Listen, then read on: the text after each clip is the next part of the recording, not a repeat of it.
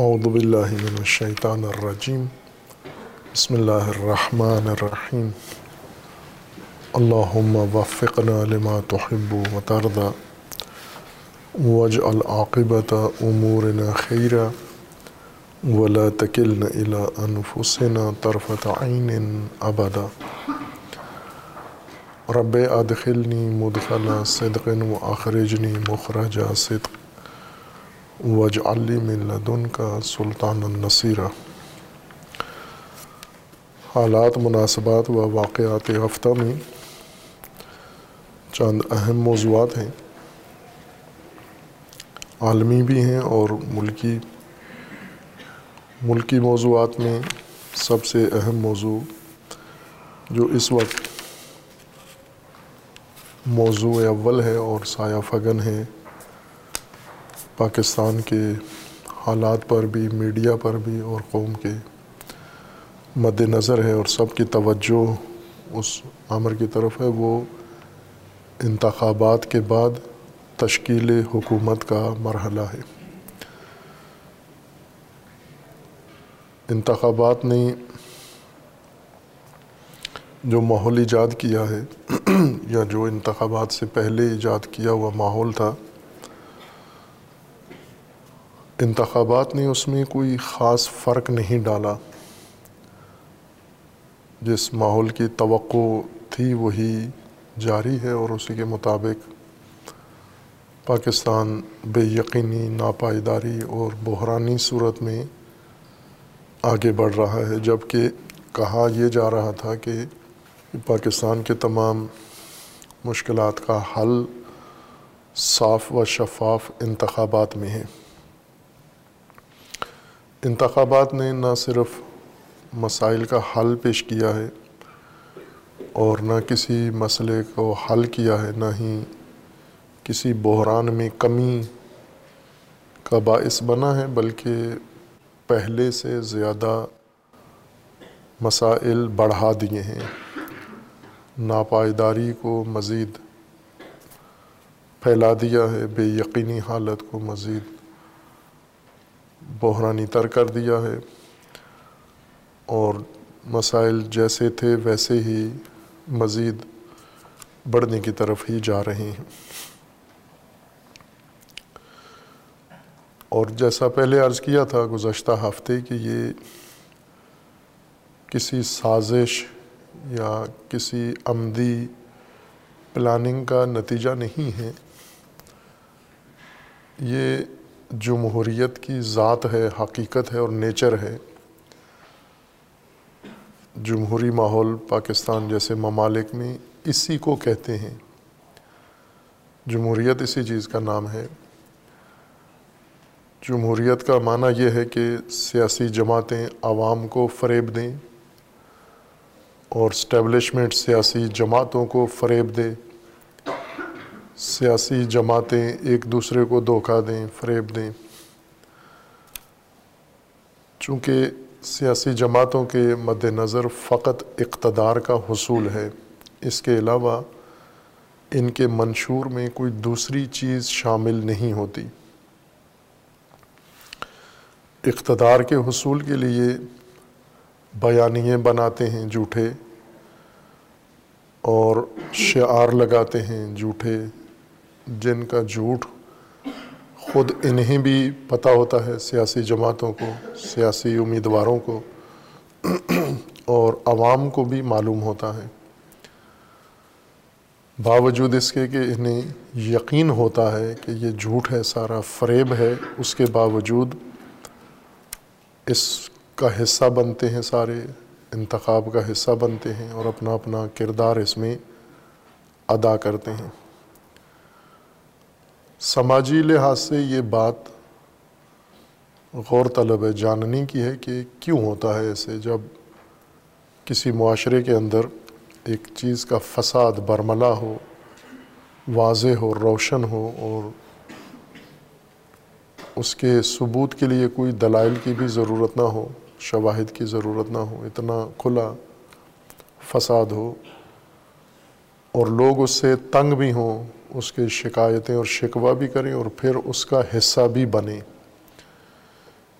یہ ان اہم موضوعات میں سے ہے سماجیات کے اندر،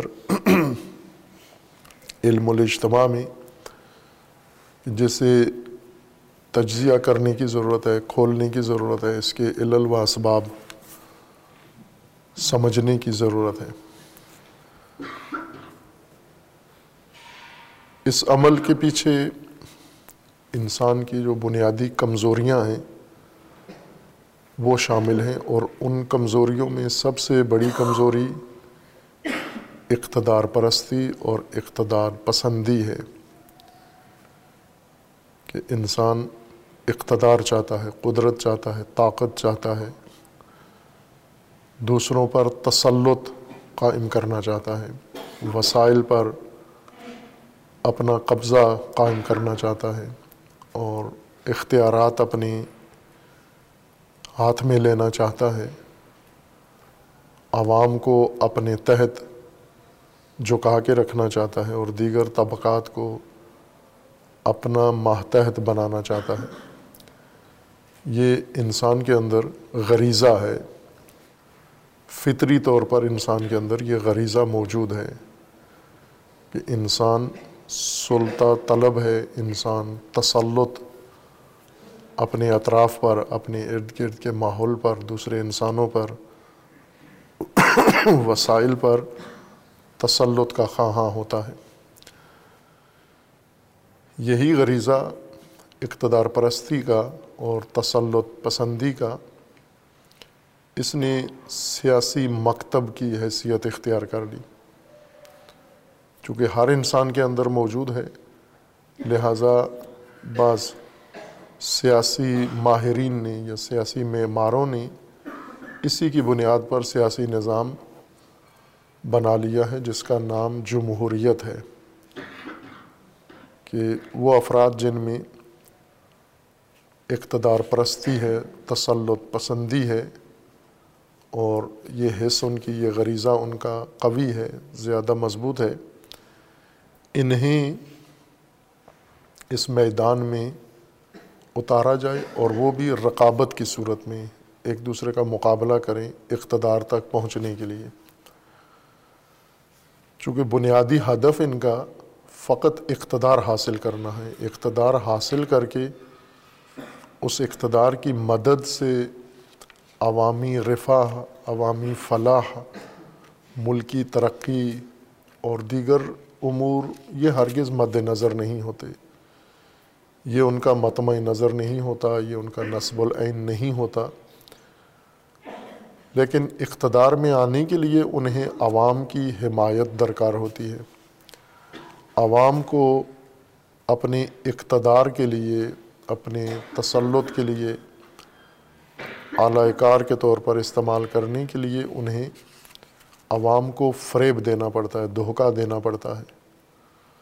اور عوام کو ورغلا کر، بہکا کر اپنے مقصد کے لیے انہیں استعمال کرنا ہوتا ہے۔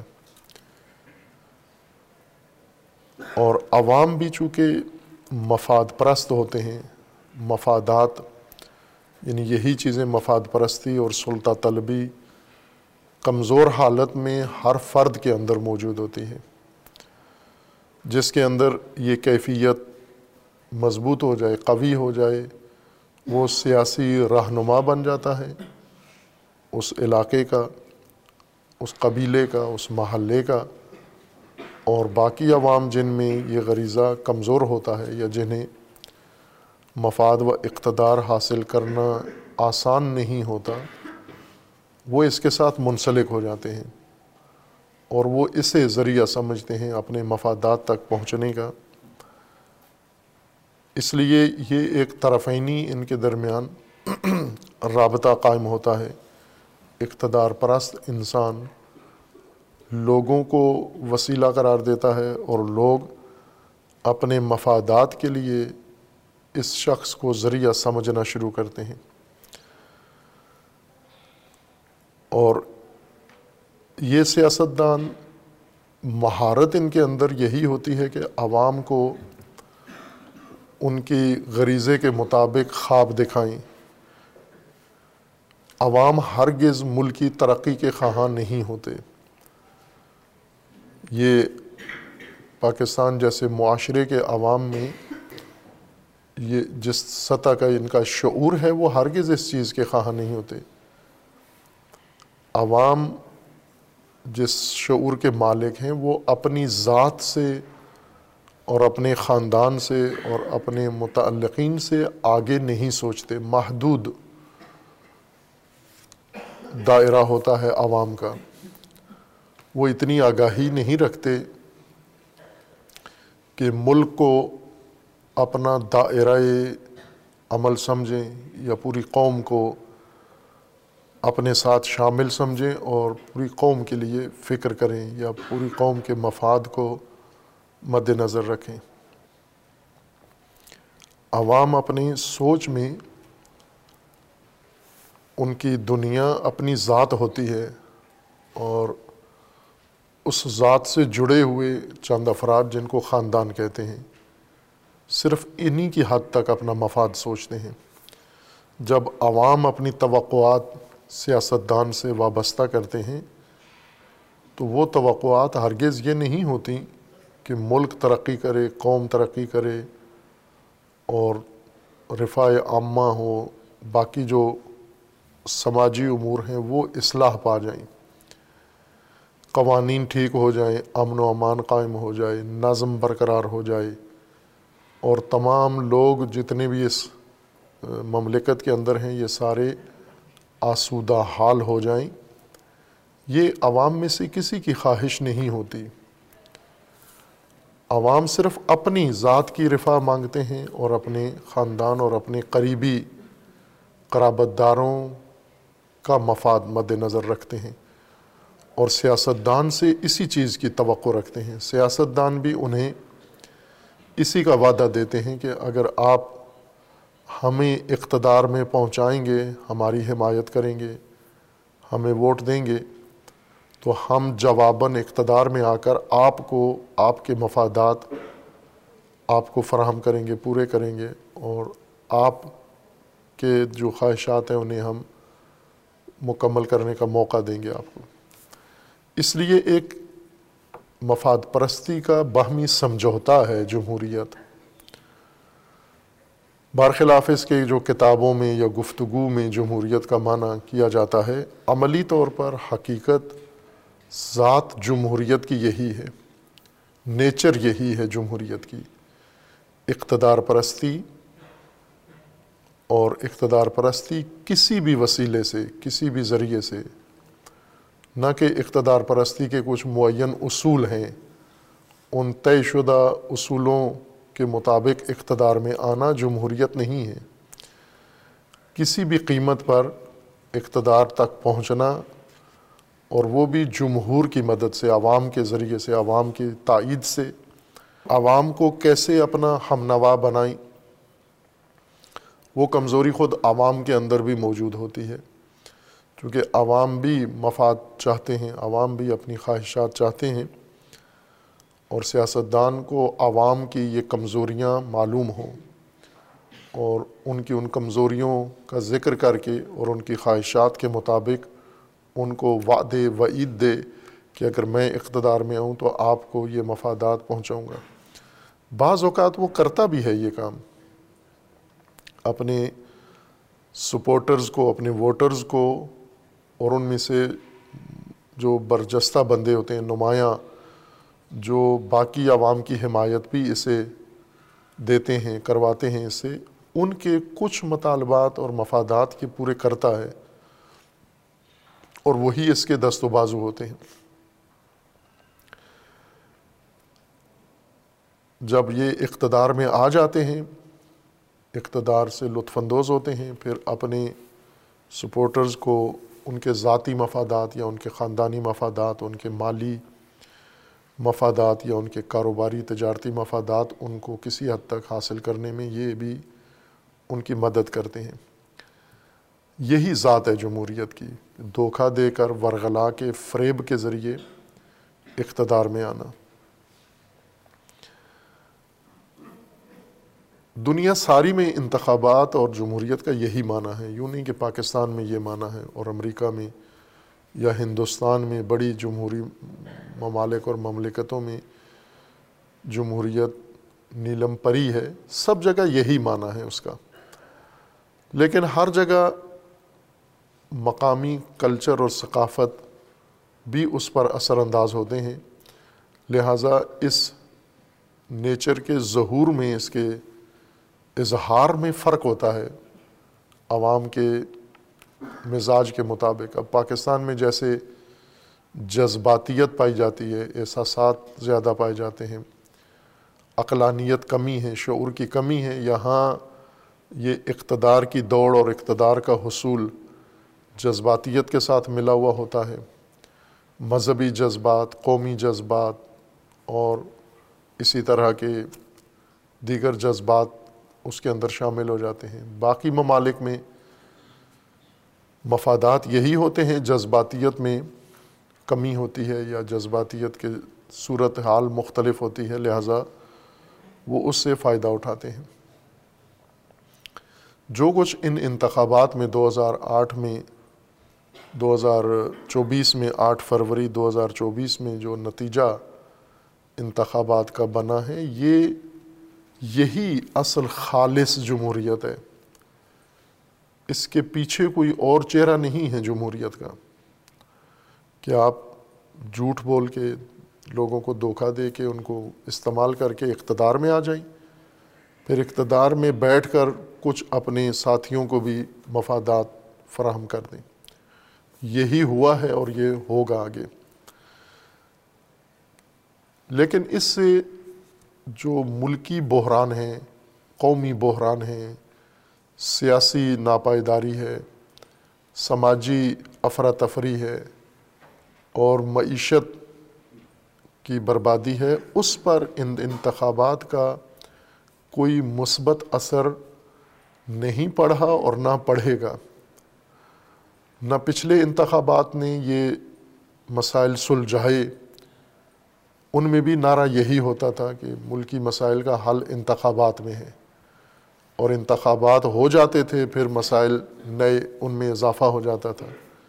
نیا طبقہ حکومت میں آتا اور اپنے اقتدار کے ذریعے سے اپنے مفادات حاصل کرتا تھا۔ ابھی بھی یہی ہوا ہے۔ ان انتخابات میں یہ کوشش کی گئی ہے، پچھلی غلطیوں کو معماروں نے، سیاسی معماروں نے پچھلی غلطیوں کو نہیں دہرایا۔ پچھلی غلطیاں ان کی یہ تھیں یعنی نئی غلطیاں کی ہیں۔ کہنے کا مقصد یہ نہیں کہ ان انتخابات میں، سیاسی معماروں نے غلطی نہیں کی۔ غلطیاں کی ہیں، پچھلی غلطیاں نہیں کی ہیں، نئی غلطیاں کی ہیں۔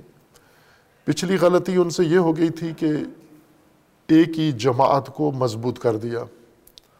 معماروں نے اس طرح انتخابات کا نقشہ بنایا کہ ایک جماعت اور وہ جماعت بھی جس میں ایک فرد، ایک شخصیت محور ہو، اس کو مضبوط کیا، تمام وسائل اس کے اختیار میں قرار دیے اور ہر طرح کے تعاون سے اسے اقتدار میں لائے باقی کو کمزور کر دیا۔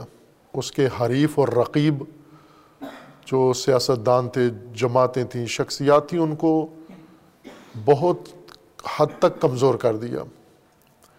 انہیں ان پر عدالتی طور پر مقدمات چلائے گئے، انہیں قید و بند میں ڈالا گیا، انہیں پابندیاں لگائی گئیں۔ شدید مشکلات کا، بحرانوں کا ان کو شکار کیا گیا اور ایک جماعت کو اور ایک فرد کو ساری طاقت اس کے دامن میں ڈال دی۔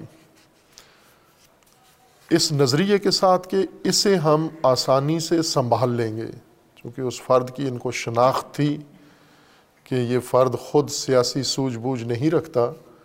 مدیریتی تجربہ نہیں رکھتا، صرف اقتدار پسند اور شہرت پسند ہے، تو اقتدار اور شہرت سے یہ لطف اندوز ہوگا، باقی معاملات ملکی نظم و نسق ہم خود چلائیں گے۔ یہ ان کا وہم تھا شروع میں، لہٰذا ایک جماعت کو اور ایک شخصیت کو بھرپور طاقت عطا کی، باقیوں کو کمزور کر کے۔ اور یہ اندازہ ان کا غلط ثابت ہوا۔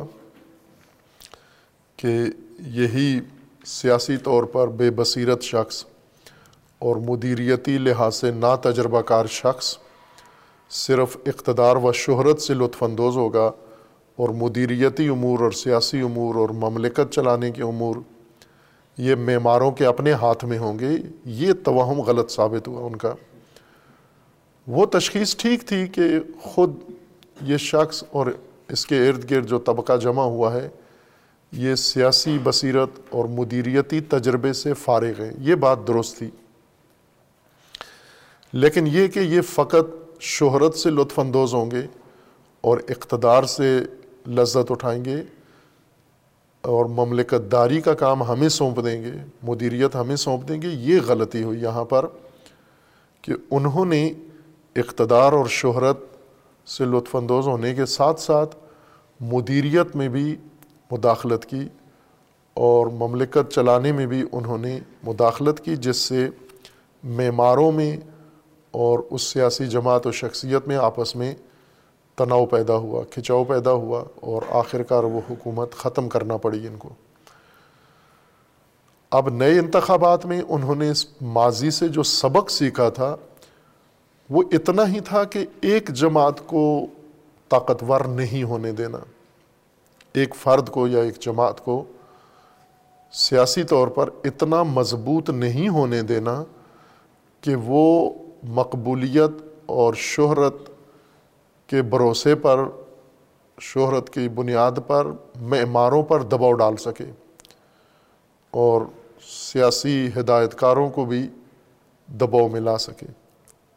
جس طرح پچھلا تجربہ ہوا تو اس دفعہ جس صفائی کے ساتھ، چونکہ صاف شفاف انتخابات ہوئے ہیں، اور صفائی انتخابات میں یہ دکھائی گئی ہے، ہاتھ کی صفائی، کسی ایک کو فیصلہ کن قوت حاصل کرنے نہیں دی گئی۔ پہلے سے طے تھا یہ برخلاف میڈیا کے تأثرات کے، کہ سب کے وہم و گمان میں یہ تھا کہ اسبق وزیر اعظم نواز شریف کو بلایا گیا ہے انگلینڈ سے اور بلا کر ان کے مقدمات ختم کیے گئے ہیں اور ان کی حکومت کے لیے میدان ہموار کیا جاتا ہے، کیا جا رہا ہے۔ میڈیا نے اور عام لوگوں نے یہی تأثر دیا۔ سیاسی جماعتوں کو بھی یہی غلط فہمی ہوئی کہ یہ ایک فرد کے لیے اور ایک جماعت کے لیے میدان بنایا جا رہا ہے۔ نہ ایسا نہیں تھا، شروع سے ہی ایسا نہیں تھا، بلکہ انہیں بھی میدان دیا گیا، باقیوں کو بھی میدان دیا گیا۔ اور نقشہ انتخابات کا، اقتدار کا اس طرح سے بنایا گیا کہ کسی صوبے میں، کسی علاقے میں، کسی بھی جماعت کو فیصلہ کن طاقت حاصل نہ ہو۔ بلکہ کمزور حالت میں ہر جماعت سیٹیں جیتے، اتنی جیتے کہ خود اپنی حکومت قائم نہ کر سکے، اپنی سیاسی طاقت نہ بنا سکے۔ اپنی مرضی دوسروں پر نہ ٹھونس سکے، بلکہ دوسروں کی محتاج بنا دیں کہ ہر جماعت حکومت اگر بنائے تو چند اور جماعتوں کو اپنے ساتھ شامل کر کے حکومت بنانے کی پوزیشن میں ہو، جیسا کہ ابھی ہوا ہے۔ کسی جماعت کو واضح فیصلہ کن برتری حاصل کرنے نہیں دی۔ اور ظاہر ہے اس طرح کی صورت حال میں معماروں کا ہی اختیار رہتا ہے قائم۔ چونکہ ان جماعتوں کو آپس میں ملانا اور ان کی شراکت سے اقتدار قائم کرنا، یہ خود ان کے اپنے بس میں نہیں ہوتا۔ اقتدار پسند جماعتیں جو سب اقتدار کی ہاں ہاں ہوں، یہ کبھی بھی خود اقتدار میں دوسروں کو شریک نہیں کر سکتی۔ خصوصاً پاکستانی جو لیول ہے سیاستدانوں کا اور سیاسی شعور کی جو سطح ہے اس کے مطابق یہ بات مسلم ہے کہ پاکستان کے ان سیاسی اقتدار پرستوں میں، اقتدار پسندوں میں اتنی ظرفیت نہیں ہے کہ یہ اقتدار میں کسی دوسرے کو شریک بنا سکیں، شریک اقتدار بنائیں۔ اس کام کے لیے انہیں جبراً مجبور کرنا پڑتا ہے۔ اور اس بات کے لیے انہیں باقاعدہ آمادہ کرنا پڑتا ہے۔ یعنی معمار خود ان جماعتوں کو بٹھاتے ہیں آپس میں اور عراق اقتدار کی شراکت کرواتے ہیں ان سے۔ ورنہ یہ خود اپنی بصیرت، شعور اور تجربوں کی بنیاد پر یہ کام کرنے کے قابل نہیں ہوتے۔ ظاہر ہے، جب معمار، سیاسی معمار ان کو ملاتے ہیں آپس میں، تو ہر جماعت کی زمام اس شراکتی اقتدار میں، ہائیبرڈ سسٹم میں معماروں کے ہاتھ میں ہوتی ہے، انجینئرز کے ہاتھ میں ہوتی ہے۔ وہ وقت آنے پر کسی بھی جماعت کو اس شراکت سے نکال کر حکومت کو گرا سکتے ہیں، کمزور کر سکتے ہیں، فیصلوں پر اثر انداز ہو سکتے ہیں۔ مخلوط حکومتیں کوئی ایسا بڑا فیصلہ کرنے کی پوزیشن میں نہیں ہوتی جس کے نتیجے میں بحران حل ہوں، مسائل حل ہوں۔ جیسے مہنگائی ہے، مثلا ملک سے مہنگائی ختم کرنے کے لیے انہیں جو فیصلے کرنے ہوتے ہیں سیاسی جماعتوں کو، مخلوط حکومت میں یہ فیصلے ناممکن ہوتے ہیں۔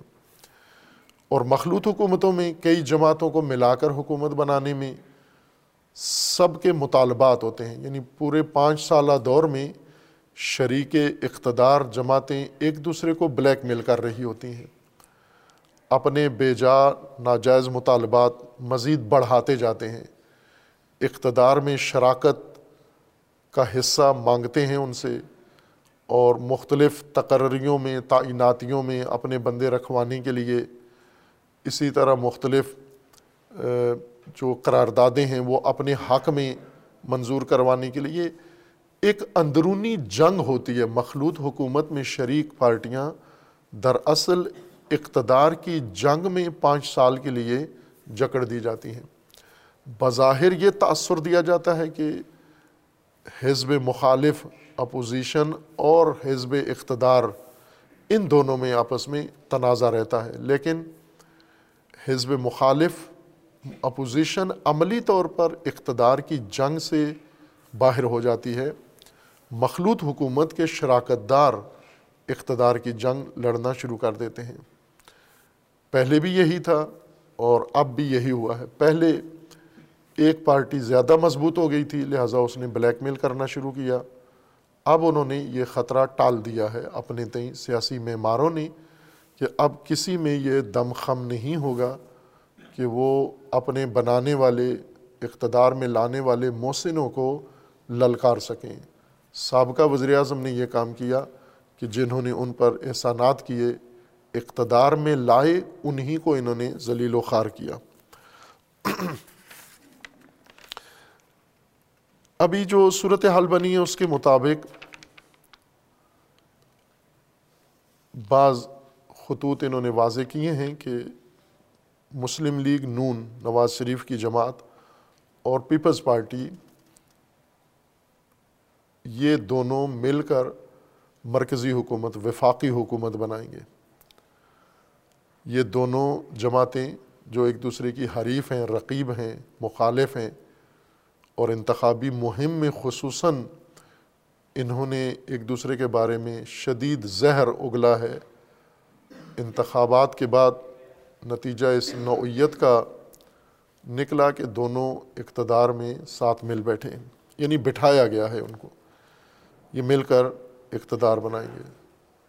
ابھی جیسا خبروں میں آیا ہے ان کے آپس کے معاہدے کے مطابق زرداری صاحب، آصف زرداری صاحب سابقہ صدر پاکستان کے، وہ دوبارہ صدر ہوں گے اور شہباز شریف نون لیگ کے صدر، یہ وزیر اعظم ہوں گے اور پھر کابینہ مشاورت سے اسی تقسیم کے تحت بنائیں گے۔ ان کے ساتھ ایک اور جماعت شامل کی گئی ہے، ایم کیو ایم متحدہ قومی موومنٹ، کراچی کی جماعت، انہیں بھی باقاعدہ اس اقتدار میں، پچھلے ایک انیکشن میں انہیں اقتدار سے باہر کر دیا گیا تھا، ان کے اپنے حالات کی وجہ سے۔ ان کے لیڈر اور بانی نے جو پاکستان کے متعلق موقف اختیار کیا، بغاوت کا، ملک کے خلاف، فوج کے خلاف اور ملکی مفادات کے خلاف، اس کی بنیاد پر انہیں پچھلے انتخاب میں باہر رکھا گیا اور کراچی سے ان کی سیاسی طاقت اسی معماروں کی حمایت یافتہ جماعت تحریک انصاف کو دے دی گئی تھی۔ لیکن اس انتخابات میں دوبارہ انہوں نے دیکھا کہ یہ جماعت کراچی میں اگر اقتدار سے باہر رکھی جائے تو اقتدار نامتوازن ہوتا ہے۔ اس لیے اس کو اقتدار کا حصہ بنایا جائے۔ اور یہ پہلے تھے، پرویز مشرف کے ساتھ بھی اقتدار میں شریک تھے، ان سے پہلے بھی۔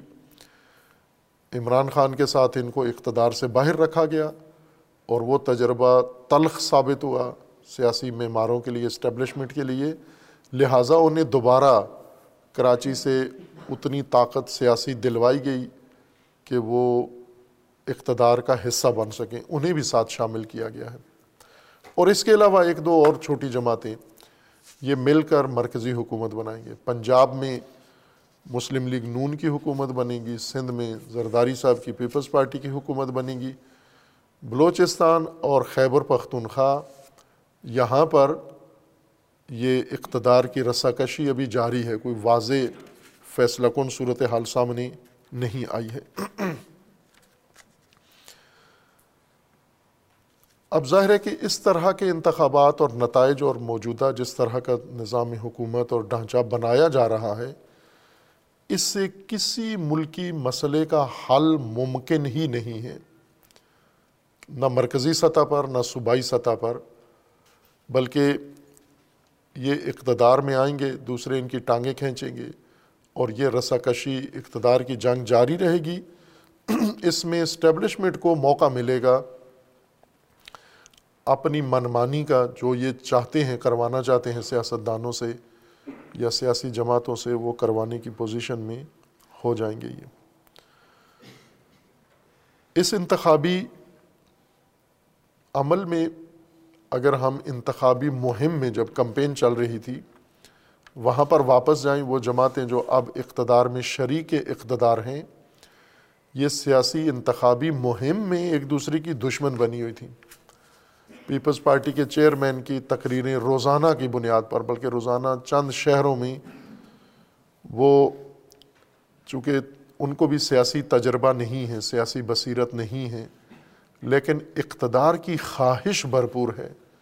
اس جوان لیڈر میں اقتدار کی خواہش باقی سب سے زیادہ ہے۔ لیکن تجربہ نہیں ہے، بصیرت نہیں ہے اور سوجھ بوجھ اتنی سیاسی نہیں ہے۔ خاندانی وراثتی حیثیت ہے، جس کی بنیاد پر آگے لیڈر بن چکے ہیں ایک جماعت کے۔ ان کی تقریریں انہوں نے اپنی مد مقابل جماعت کے بارے میں اور ان کے لیڈر کے بارے میں جو جملے استعمال کرتے تھے یعنی نہ صرف یہ کہ اس جوان لیڈر میں سیاسی بصیرت کی کمی ہے، تجربے کی کمی ہے، سوجھ بوجھ کی کمی ہے اقتدار کی خواہش بھرپور ہے، وہ مسلم ہے، اس کو تردید نہیں کیا جا سکتا۔ باقی پہلوؤں سے بھی کمزوری ہے۔ مثلاً ایک یہ کہ سخنور نہیں ہے سیاستدان میں ایک چیز جو ضروری ہے کامیاب سیاستدان میں، وہ سخنور ہو۔ یعنی اپنی گفتگو سے لوگوں کو متاثر کر سکتا ہو۔ گفتگو لوگوں کے مزاج کے مطابق لوگوں کی نفسیات کے مطابق، جیسا کہ اس لیڈر کا نانا تھا ذوالفقار علی بھٹو، وہ ایک ماہر سخنور تھا، بہت ہی ماہر سخنور۔ لوگوں کے احساسات ابھارنا اور لوگوں کے احساسات دبانا، یہ مہارت اس شخص میں تھی۔ قوت کلام، قوت خطابت بھرپور تھی ان کے اندر۔ اور بھی کچھ ایسے سیاسی لیڈر ہیں جن کے اندر یہ قوت سخن ہے علماء سیاست جو جنہوں نے سیاسی اصول لکھے ہیں، انہوں نے بھی لکھا ہے کہ سیاستدان میں اور حکمران میں ایک خوبی یہ ہونی چاہیے کہ وہ قدرت سخنوری رکھتا ہو، وہ قدرت سخنوری سے مراد یہ نہیں کہ اونچا بول لیتا ہو، بلکہ قدرت سخنوری سے یہ ہے کہ وہ مناسب گفتگو کر سکتا ہو، متاثر کن گفتگو کر سکتا ہو اور اپنی گفتگو سے لوگوں کے رخ موڑ سکتا ہو، لوگوں کو جہت دے سکتا ہو، لوگوں کو ابھار بھی سکتا ہو اپنی سخن کی طاقت سے اور لوگوں کو بٹھا بھی سکتا ہو، کنٹرول بھی کر سکتا ہو۔ یہ قوت اس جوان لیڈر میں نہیں ہے۔ اور سخن کے لیے ایک اہم شعبہ زبان ہے کہ زبان پہ انسان کو تسلط ہو اتنا کہ اپنا معاف ضمیر آسانی سے ادا کر سکے۔ خوب، ان کے اندر شدید فقر ہے زبان کا گفتگو کرتے ہوئے۔ یہ اردو زبان میں بالکل پیدل ہیں اور اپنی، اپنا دل کی بات بھی مکمل جملہ بنتا نہیں ہے ان سے کہ ایک جملہ بنا کر اپنی بات منتقل کر سکیں۔ عموماً مزاحیہ ان کے بارے میں جوک اور لطیفے بننا شروع ہو جاتے ہیں۔ جیسے کسی تقریر میں انہوں نے کانپیں ٹانگ جانا کہا تھا۔ ٹانگیں کانپنے کو کانپیں ٹانگ گئیں۔ کہا کہ جب ہم آتے ہیں تو لوگوں کی کہنا یہ چاہتے تھے کہ ٹانگیں کانپ جاتی ہیں۔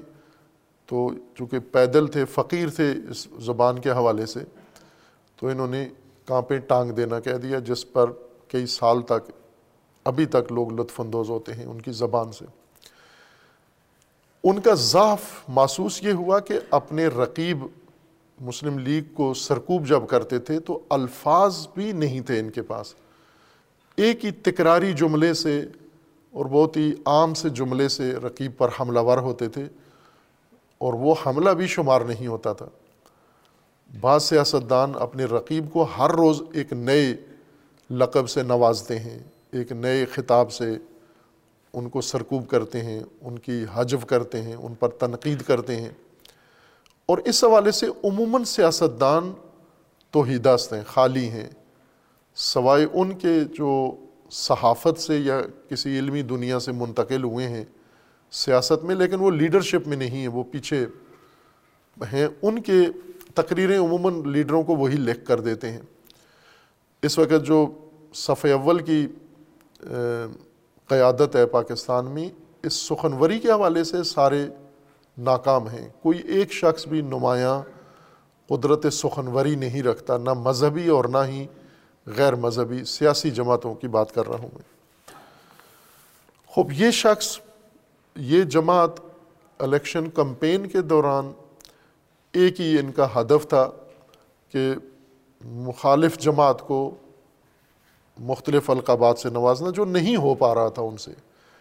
یعنی سن کے لوگ، شاید لوگ سننے والے زیادہ شرمندہ ہوتے تھے اس طرز تخاطب سے۔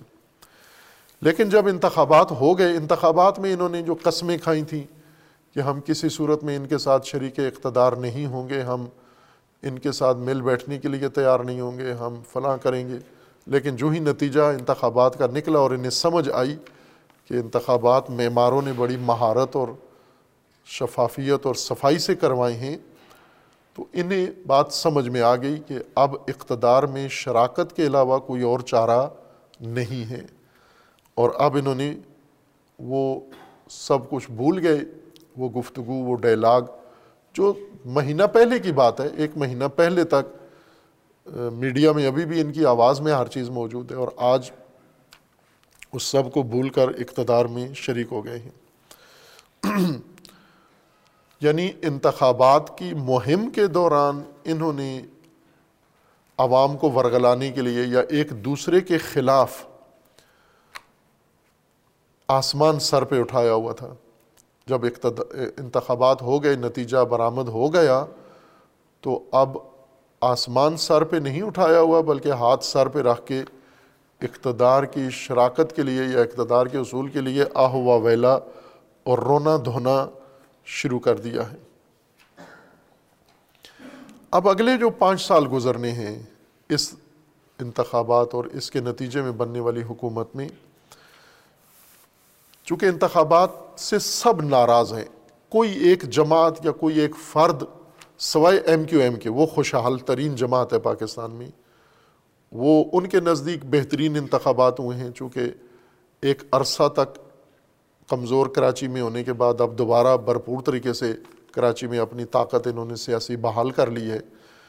وہ خوش ہیں۔ ان کے علاوہ سب نالا ہیں، جو جیت گئے ہیں، جو ہار گئے ہیں، سب کے سب شاکی ہیں۔ انتخابات کے لیے بیانات دے رہے ہیں، عدالتوں کی طرف رجوع کر رہے ہیں کہ یہ انتخابات کا لدم قرار دیے جائیں، انہیں ختم کیا جائے۔ نا انصافی ہوئی ہے۔ مسلم لیگ والے کہہ رہے ہیں، نا انصافی ہوئی ہے، پیپلز پارٹی والے کہہ رہے ہیں، نا انصافی ہوئی ہے۔ مولانا فضل الرحمان کہہ رہے ہیں، نا انصافی ہوئی ہے۔ تحریک انصاف کہہ رہے ہیں، نا انصافی ہوئی ہے۔ ساری مذہبی جماعتیں، سیاسی علاقائی صوبائی جماعتیں سب کہہ رہی ہیں، نا انصافی ہوئی ہے، غلط انتخابات ہوئے ہیں۔ اب انتخابات کے بعد حکومت کی تشکیل کا مرحلہ پہلی ڈیزائننگ انتخابات کی تھی، وہ بڑی خوبصورتی سے ہوئی۔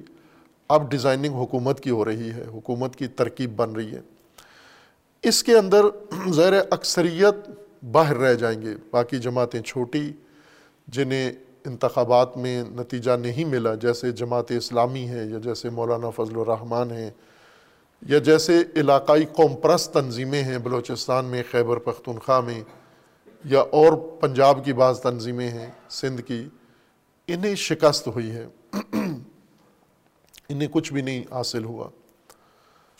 تحریک لبیک ہے، اس طرح کے مذہبی رجحان رکھنے والی جماعتیں ساری شکست کھا گئی ہیں۔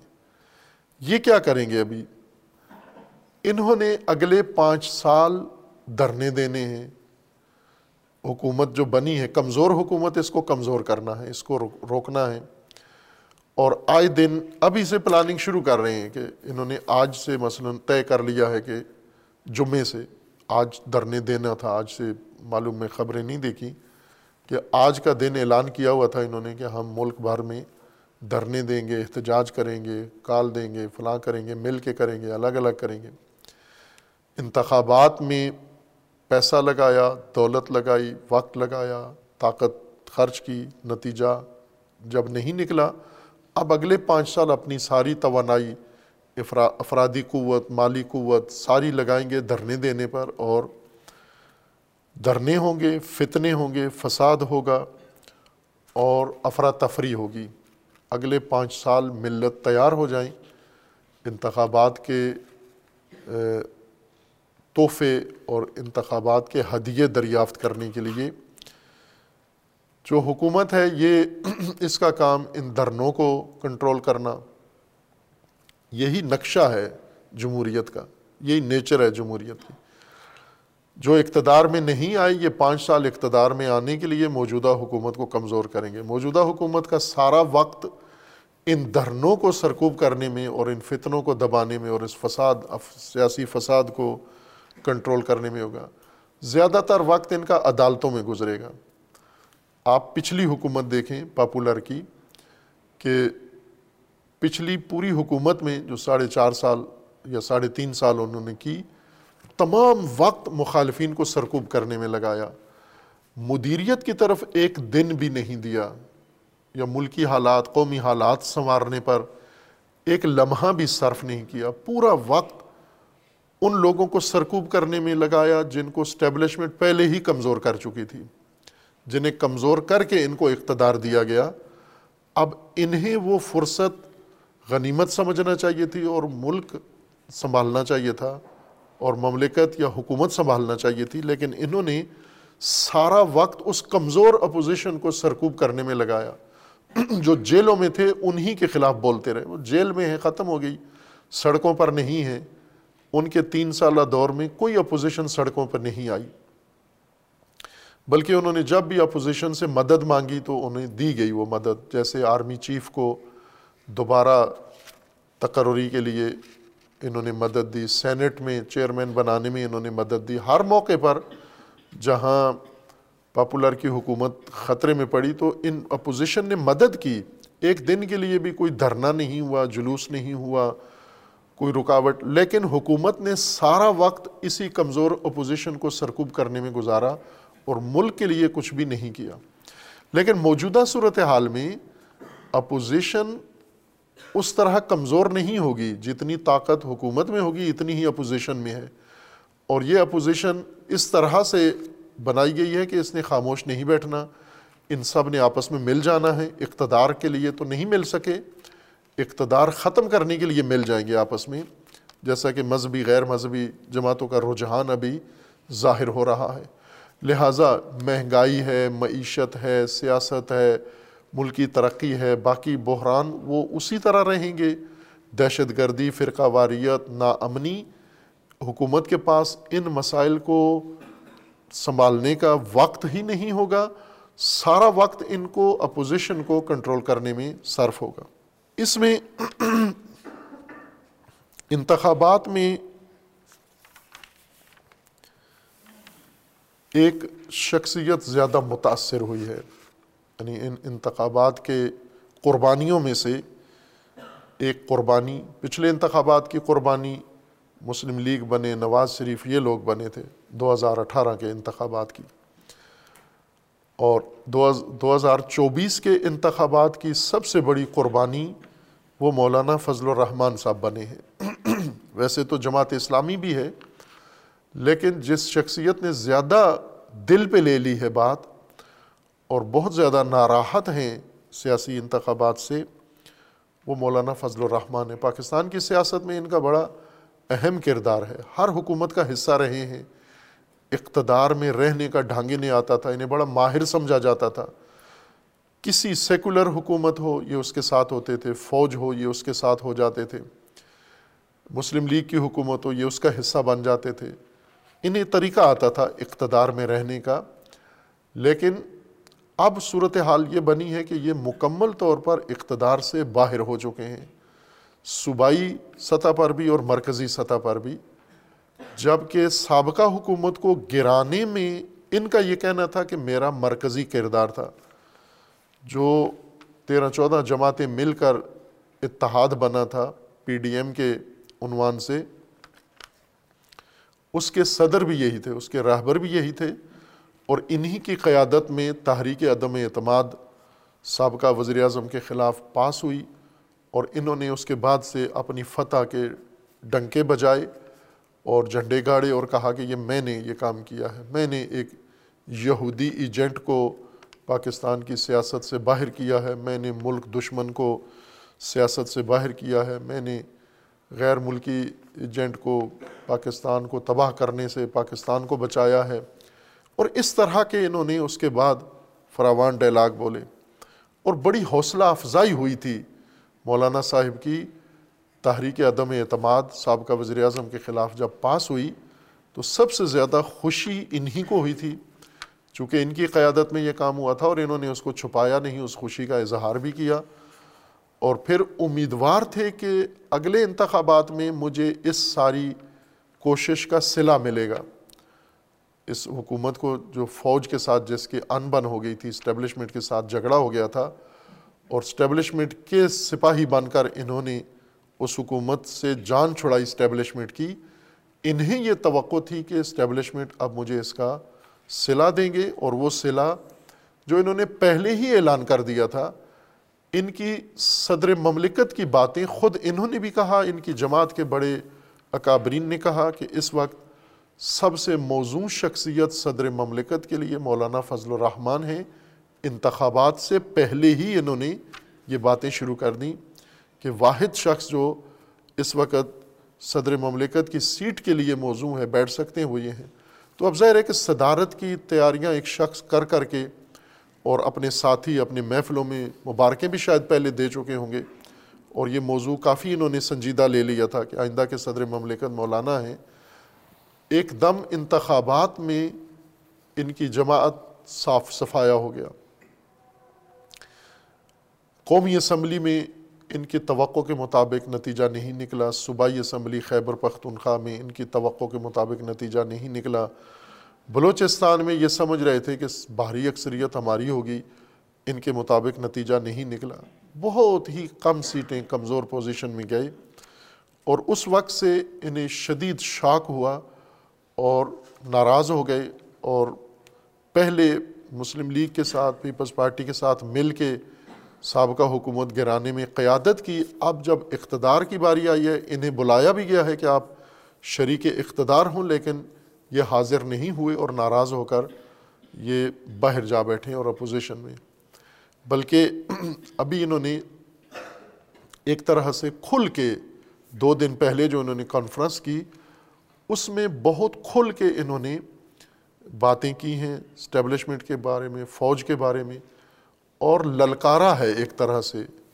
اینن اسی طرح جس طرح پاپولر نے جب اقتدار دیکھا خطرے میں ہے، ڈگمگا رہا ہے، تو فوج کو باقاعدہ نام لے کے کہا کہ اگر مجھے اقتدار سے نکالا تو میں خطرناک ہو جاؤں گا۔ اور وہ بات انہوں نے عملی کر کے دکھائی، خطرناک بنے اور شدید خطرات فوج کے لیے، جرنیلوں کے لیے اور اسٹیبلشمنٹ کے لیے انہوں نے ایجاد کیے۔ اور ان خطرات سے بڑی مشکل سے بچے افواج بھی اور اسٹیبلشمنٹ بھی۔ لیکن یہ خطرات انہوں نے ایجاد کیے۔ مولانا فضل الرحمان انہوں نے بھی اب یہی لہجہ اپنا لیا ہے۔ دو دن پہلے کی پریس کانفرنس میں انہوں نے ہو بہو یہی باتیں کی جو میڈیا پہ نشر ہوئی ہے۔ اور اس کے اندر انہوں نے کہہ دیا، صاف ستھرے الفاظ میں کہہ دیا کہ ہم فوج کو دفاعی قوت کے طور پر برداشت کر سکتے ہیں، سیاسی قوت کے طور پر برداشت نہیں کر سکتے۔ اور انہوں نے کہا کہ اس انتخابات میں جو میرے ساتھ ہوا ہے، اس کے بعد انہوں نے کہا کہ اب میں یہ سوچ رہا ہوں یا میری جماعت سوچ رہی ہے کہ ہم پارلیمانی سیاست سے کنارہ کش ہو جائیں، باہر آ جائیں۔ یعنی انتخابی سیاست نہ کریں، انتخابات میں حصہ نہیں لیں گے، بلکہ ہم ایک پریشر گروپ بنیں۔